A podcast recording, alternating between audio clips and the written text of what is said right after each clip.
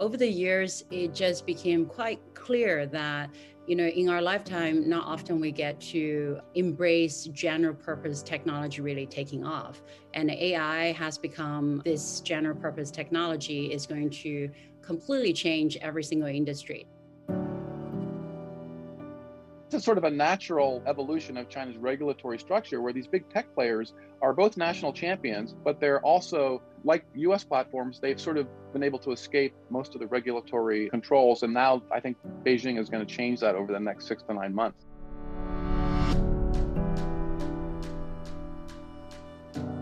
Welcome to Straight Talk, a podcast about big ideas featuring candid discussions with some of the world's foremost thinkers and doers. I'm Hank Paulson, chairman of the Paulson Institute, and today I'm speaking with Jen Zhu Scott and Paul Triolo.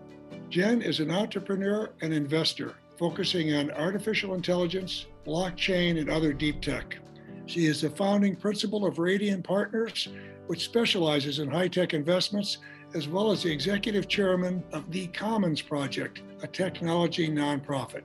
She was listed in 2018 as a Forbes World Top 50 Women in Tech.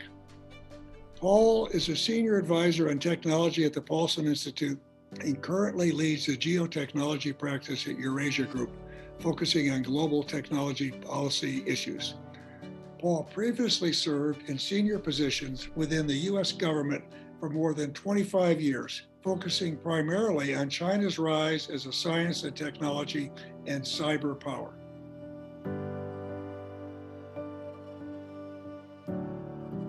Jen, Paul, welcome to the podcast. Technology is at the core of so many of the challenges in the US China relationship, so I'm really looking forward to today's discussion. But before diving in, let's start at the beginning. How did you each come to develop your expertise and your interest in this area? Jen, let's start with you. How did your interest in technology investing evolve? Thank you so much, Hank, for having me. Uh, I've been really looking forward to this. Um, I come from a family, my parents didn't complete their education in mainland China during these difficult years, but my dad was a self-taught engineer and my mom's a mathematician. And I studied applied math at university and, you know, spending years trying to put some PC together. Over the years, it just became quite clear that you know in our lifetime not often we get to embrace general purpose technology really taking off. And ai has become this general purpose technology is going to completely change every single industry. So i didn't need too much motivation to dive in and this is the interest i've been spending a lot of time in. And so then at the university, what did you concentrate on? I study apply uh, apply math in undergrad and study finance in grad school. And of course, you know, with this combination, I spent years be uh, head of strategy for Thomson Reuters. And back then, we were started to apply some of the deep tech, and that was so way too early for the financial industry. But that did kind of lay a foundation for me to look into how blockchain could change financial industry and how we can you know fundamentally combine this uh, financial industry monetary policy and the technology. Yeah that makes great sense. Paul so how did your interest in technology and china begin? Great question. Thank you hank for first of all for having me on. I sort of like um, jen i got an undergraduate degree actually in the technology field. I'm, i have a double e degree that's electrical engineering from Penn State University. And then I worked in Silicon Valley for a number of years before returning to my sort of family roots, if you will, in the liberal arts and studying Chinese and Chinese economy and foreign policy in graduate school. And then, as part of my graduate school education, I ended up doing a, a year of teaching in China. And there, my first encounter with Chinese technology was being unable to make a phone call from Beijing to Xi'an, two major cities in China, because the quality was so bad. And so I was kind of shocked. Like, here's an amazing country. It's got so many, you know, a really good education system, but the but the phone system doesn't work. But I did sense that this was a sleeping giant in the technology realm at that time. That that this was a country that was coming out of the Cultural Revolution and that had so many things going for it in the technology arena that eventually China would become a tech superpower. Very interesting because the first big deal I worked on as an investment banker in China taking what is now China Mobile public. And there, what they did was they they leapfrogged a whole category of technology because they didn't have good landline telephone service, as you right. said, but they developed mobile and rolled it out very quickly. So, Paul, set the stage for our listeners. When people in Washington talk about the growing US China tech competition, what are the core issues on the table? And what is this competition all about? Well, this is a great question. So it's at once, I, I would say, simple, but it's also a fairly complex question. On the one hand, there are some issues that have been around for a long time that are related to trade and technology. So things like market access, subsidies, cyber theft of IP. You know, these are all really big tech issues that, that were raised in the Section 301 trade investigation, for example, that, that really started the trade dispute with China. And at, at the root of, the, of, of these issues is the concern that China's industrial policies and things like theft of IP are giving its companies an unfair advantage in some sectors. And some of these issues really predated the Trump administration, but they came out as a result of the appointment of uh, Robert Lighthizer at USTR, who was really intent on pursuing this 301 path. But the second is a set of issues that are a little newer and related specifically to national security. And there are two main issues here. One is supply chain and what is perceived as over dependence on China. Uh, so, in the view of some in the Washington policy circles, particularly under this administration, there's also this corollary that this provides Beijing opportunities to do malicious things from a cyber perspective or even an economic angle to do things like restrict rare earth. So, there's a concern about reducing supply chain dependence on China in the, in the technology arena. The Pentagon actually did a study of this recently for key military supply chains, and the number they came up with for dependence on China was so high they decided to classify it. And then there's, there's the third and fourth issues relate sort of to the future. And this is for me is really interesting because I, when I was in China, as I noted in 1988, you know, China was not a technology superpower. But these are focused around both economic and national security concerns. So the first is concern about Chinese investment in US cutting edge technologies. And there's also there was a growing concern in the Trump administration about a lack of updated export controls so that China was able to take advantage of these lack of export controls to upgrade its technology base and then, of course, this translates into a potential military threat as China's military modernizes. So, therefore, we saw a big emphasis on export controls, tightening export controls, and foreign investment reviews under the Trump administration. But I think the last thing I'll mention is really this what is sort of new and really interesting to get your, get our heads around because it's it's this overarching meme that has arisen in the last two years that the U.S. and China are locked in this technology competition and we're locked into this with the technologies of, of, the future. This is the term some people use. And here I'm talking about next generation mobile technologies like 5G, as well as things like artificial intelligence and quantum computing. And the critical corollary of this, though, is that China is going to somehow use these technologies in ways that Western democracies find objectionable, such as surveillance, suppression of dissent, and enabling greater espionage. And then also, of course, there's a military component and national security component to that. So I've seen this incredible change really in, in the last 30 odd years when I could barely make a phone call from Beijing. And now China and the US are in this competition to dominate the technologies of the future. Well, I have said a number of times that I think that the competition is fundamentally an economic competition and at its core, it's technology, a race to set, you know, develop the technologies for the future, set the global standards. And so the key is, you know, how much technology is going to be sequestered to protect national security and economic security because if the US sequesters too much, it's going to hurt our competitiveness. We're going to have a hard time participating in the global innovation ecosystems and so on. So there's a lot here and Jen, so you've got a lot to say here about China and the US.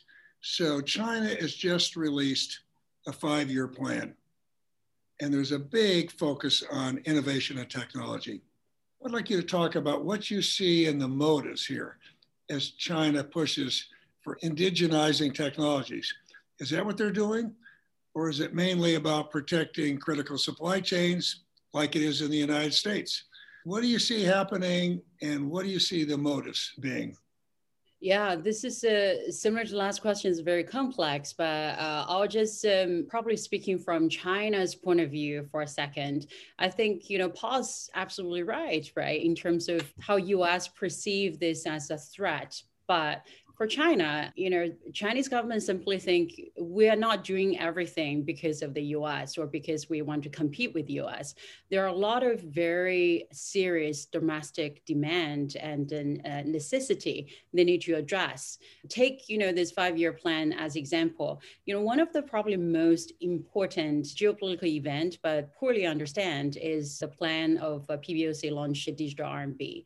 And most of the international conversations about digital RMB is very much focused on how this is going to displace the US dollar. But the, the start of the PBOC's research was really because the central government wants to use this technology to directly send aid to completely eradicate poverty, extreme, extreme poverty, which the deadline is this year. And Xi Jinping regard this as, um, you know, one of the most important legacy is, you know, completely eradicate uh, extreme poverty. Now, let's take a little bit historical view as well. This kind of a China-US zero sum, you know, especially in terms of technology, I think it's a little bit uh, lack of context, right? If you think about US in the, let's say in the past 100 years, it's undoubtedly the absolute leader and the power player in technology. But if we stretch the history to about 2000 years, then uh-huh. China has been in US position for many times. So from China's point of view, in one hand, a lot of people just think this is our natural cause. Of course, you know, we spent some years have to copy and, you know, we didn't, you know, follow the IP rights. But now China is actually innovating on its own. The technology that come out of China actually has not, you know, uh, really being applied in the US. We have seen TikTok has taken a beating, but I think if anyone spent time to see Facebook's Reel, which is exact copy from TikTok. So the table has turned. And from Chinese you know government and the people and entrepreneurs point of view they think okay you can criticize it before in terms of ip in terms of uh, how to play international rules but in many areas china is actually taking the lead now. So the argument about respecting international rule etc i think you know perhaps the current us administration has a lot to answer especially in the past 12 months. So i don't think it's so clean cut but also, I think come back to your question in terms of this five-year plan. Paul pointed out this uh, supply chain issue that U.S. realized that you know the world is truly relying on China in supply chain. I think that's true, but also the feeling is very mutual because China also feel okay, AI is really important for us. In terms of AI software, we absolutely have advantage, but in terms of AI hardware, we rely on US too much. And now with uh, all the sanctions, it's uh, very important for Chinese government to start to see how we can develop this technology ourselves. Therefore, we will not be controlled by other.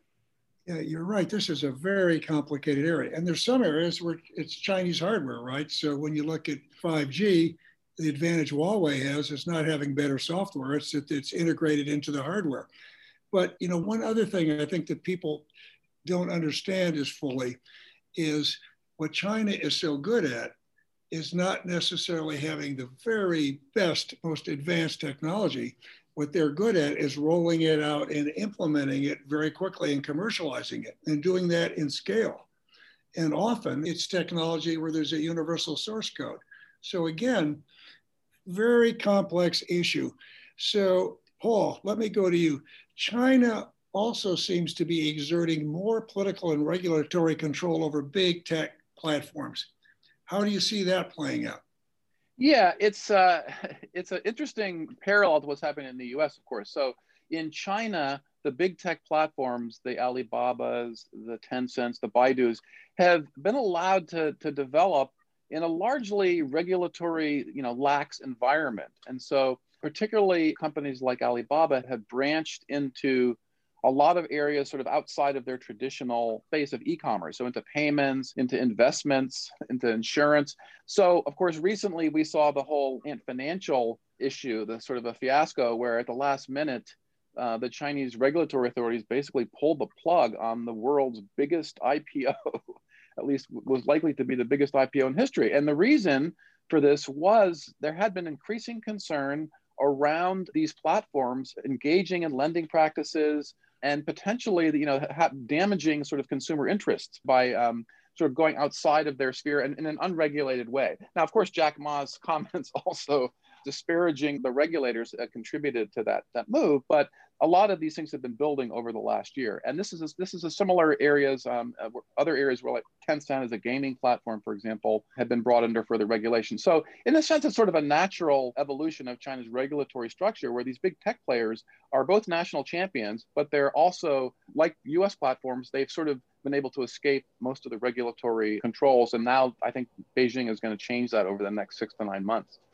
And of course, when you look at finance, where I have a, have a real interest, you know, technology has done some incredible things, very, very powerful. And as Jen talked about, making finance much more inclusive and bringing it to lower income people and so on. So it's really great. But, you know, regulation needs to keep up. And, you know, technology can do a lot of things, but it's no way it can outlaw the what I would say economic gravity. I mean, if you're going to have stable financial systems, have got to be underpinned by capital, right?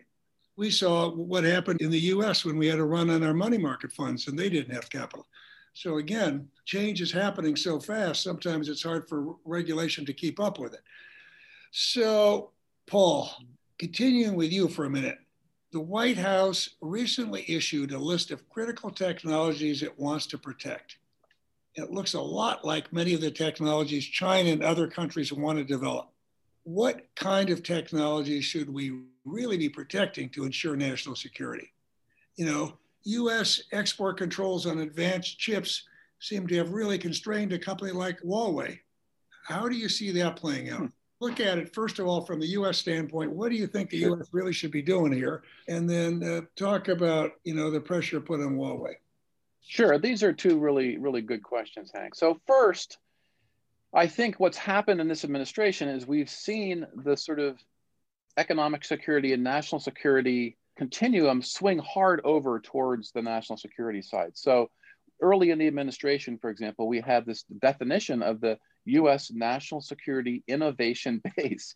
So basically, that was that was essentially trying to say all of the U.S. innovation capacity and Silicon Valley and all the great high tech zones in the U.S. are part of now of a national security concern of the U.S. government. And so what we've seen over the last two to three years is sort of a playing out of that dynamic and trying to define that. So that includes this list you mentioned. So coming up with lists of technologies. The problem is there's there's some critics of that approach, right? Because you, you have to keep adding to these lists, and then you know the technology changes pretty rapidly. When the Commerce Department, for example, tried to come out with a list of emerging technologies to be protected, they got a lot of pushback from industry, which felt that there were much too broad definitions. And so the Commerce Department has so far opted to control very specific applications of some advanced technologies like AI around specific kinds of applications where you can make a, a link between the application and national security, such as managing AI algorithms, for example, that are used in geospatial object recognition. And that's one of the trends I think we'll see under a Biden administration is trying to look for very narrow applications of advanced technologies and trying to control the broader application rather than trying to say we're going to control artificial intelligence sort of more broadly. And I think the sort of list concept worked pretty well during the Cold War. But I think now the problem is that in a lot of these technologies, these are by and large dual use technologies where they're developed by the private sector, the civilian sector. They may have military uses, but the predominant use of these technologies is going to be in the civilian in the civilian marketplace. And so the challenge then is trying to figure out how to draw circles around those technologies in ways that industry can understand and make that link between the technology and a military application. And that gets that gets harder with areas like artificial intelligence and quantum computing, for example. And governments need to work very closely with business because otherwise, in attempting to protect the US, the government could be hurting the US by cutting off US companies from the most interesting and rapidly growing parts of the market you know, markets of the future to the fastest growing economies around the world. Absolutely. So Jen, anything for you to add on this, Jen, before we move on? Yeah, I think I think you know it's uh, really important. Uh, first of all, every country has uh, every sovereign country has the right to define what is national security, but you could go as broad as what we are seeing right now that you know, end of the day, math and physics uh, can also be used for military. So where do you draw the line, right? So yeah, hammers and nails, for that matter. exactly, exactly. I think you know another potential damage to the U.S. interest is actually, I think MacroPolo did this great analysis in terms of where the AI talents flow, right?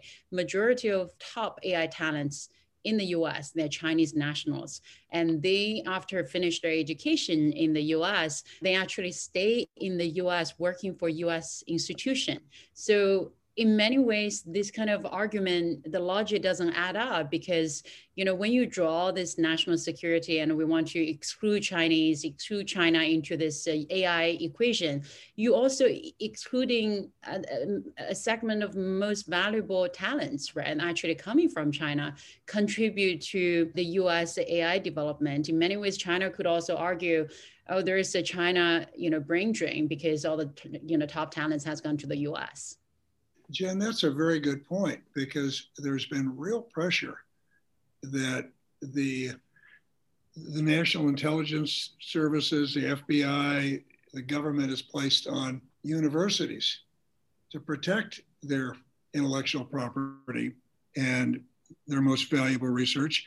And there have been a number of examples where the research is, you know, has ended up being misused or taken back to China in ways that was inappropriate. But, you know, when, when you talk to university heads and they're in a competitive world and they want to stay on top, and the way you, you stay on top is you're a magnet for talent. And a large percentage of the most important research is done by foreign scholars and, and, and many of them from China. So this is another case where in attempting to protect ourselves, and there need to be some changes made in my view, right, to protect national security, but if, if we go too far, we're going to cut ourselves off from the international innovation system. So it, it's not a good thing. So, yeah. so uh, can I just uh, quickly oh. add? I think more importantly, a lot of global problems, you know, you addressed a little bit in the Bloomberg conference uh, uh, recently, and um, you know, many global leaders are talking about some of the most damaging problem we're going to face, the next generation going to face, has no nationality, has no border, right? Climate change to start with. You know, I guess the next administration uh, and the Chinese government draw a fence, find you know where you build the fence, but more importantly, find areas how we can work together to solve this problem. We all Earthlings, end of the day. You're darn right. Some of the the world is going to be a very dangerous place, a very inhospitable place if we can't work together on common challenges like uh, climate change and rebooting economic growth. We, we're going to need some common standards for technology and some rules for investment and trade. And we're going to need to work together to combat nuclear proliferation or terrorism. And so there's a whole number of important areas where we need to work together. Jen, I want to stick with you a little bit longer here. So you spend a lot of time with your counterparts throughout industry, the US and China side. How are major players in global tech value chains preparing for the next few years of US China technology tensions? So you know these tensions aren't going away. The question is just how are they going to be managed, right? These tensions are going to be here for a long time and they're going to play out. You can't regulate them away, you can't negotiate them away. They're going to be played out a lot of it in the marketplace. So do you see companies seriously diversifying the supply chains from China? Or are they taking a wait and see approach? What do you see happening? So I think in the past 18 to 24 months, you know, everything that Japanese auto industry invented in the 80s that, you know, just in time, it's all about supply chain efficiency has all gone away. Right now, it's all about supply chain security. You have to get extra, you have to get early. And the implication to that is the business don't run as efficiently as before. And also this create tremendous waste, right?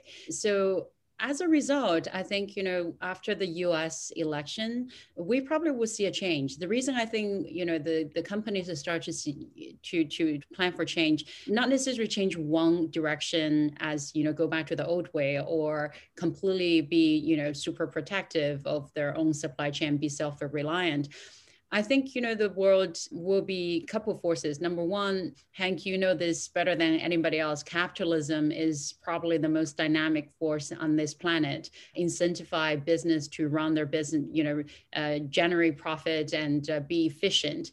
And um, I know one company that used to be a Jersey company. They they produce these kind of silicon for 5G uh, hardware. Um, just supplied that specific type of silicon, and they changed to to be a Switzerland company, right? Because the largest market is in China.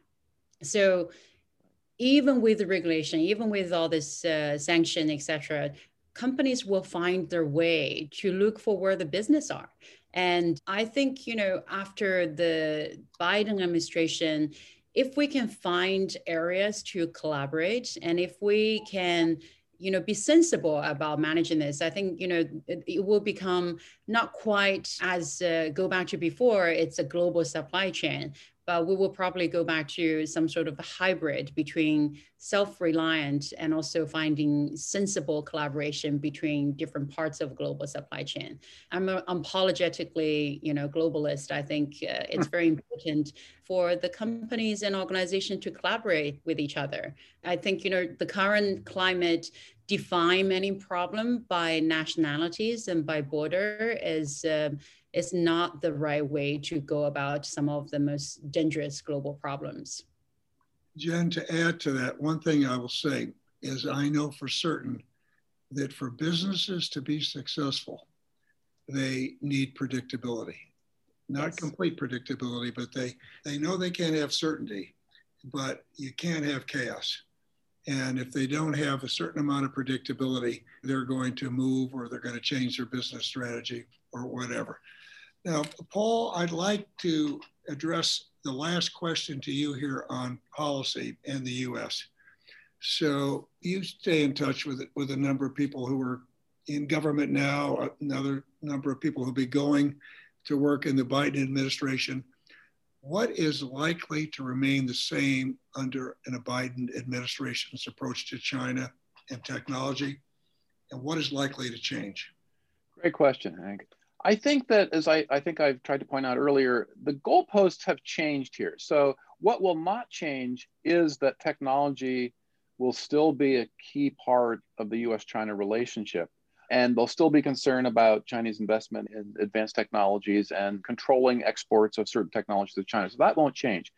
And I think the other thing that won't change is that we saw in the late days of this administration, the Trump administration, sort of a, a, turning of focus towards some more support for domestic innovation. So, for example, support for reshoring advanced semiconductor manufacturing. So, I think that that'll accelerate under a, a Biden administration, trying to invest and help the US companies run faster, if you will. So, more offense rather than so much defense.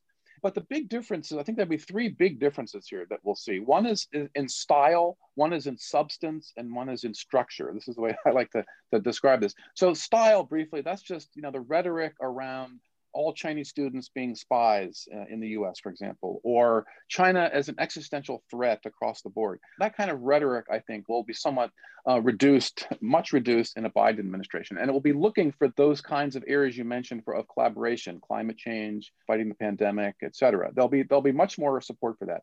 In terms of substance, you're going to have the return of a lot of China expertise, right? A lot, there's a huge bench strength from the Obama uh, administration and, and, and administrations before that. So there's a tremendous amount of China expertise that will return to key uh, decision making. And importantly, there'll be a return to process, into a, an orderly interagency process, which will help get to that idea that you mentioned about businesses being able to understand policymaking and being uh, able to understand you know, where the administration is going.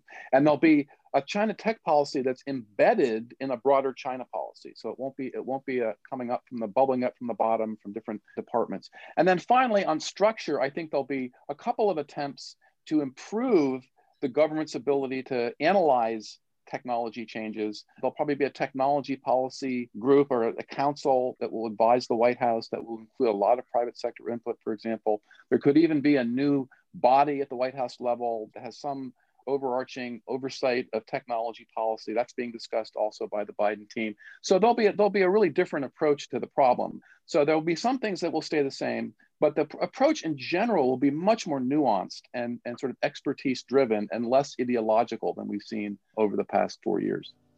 And that will be very, very welcome. So, Jen and Paul, thanks for shedding light on some very important and complex issues. You've given us a lot to think about. Thank you very much. Thank you. Thank Hank. you.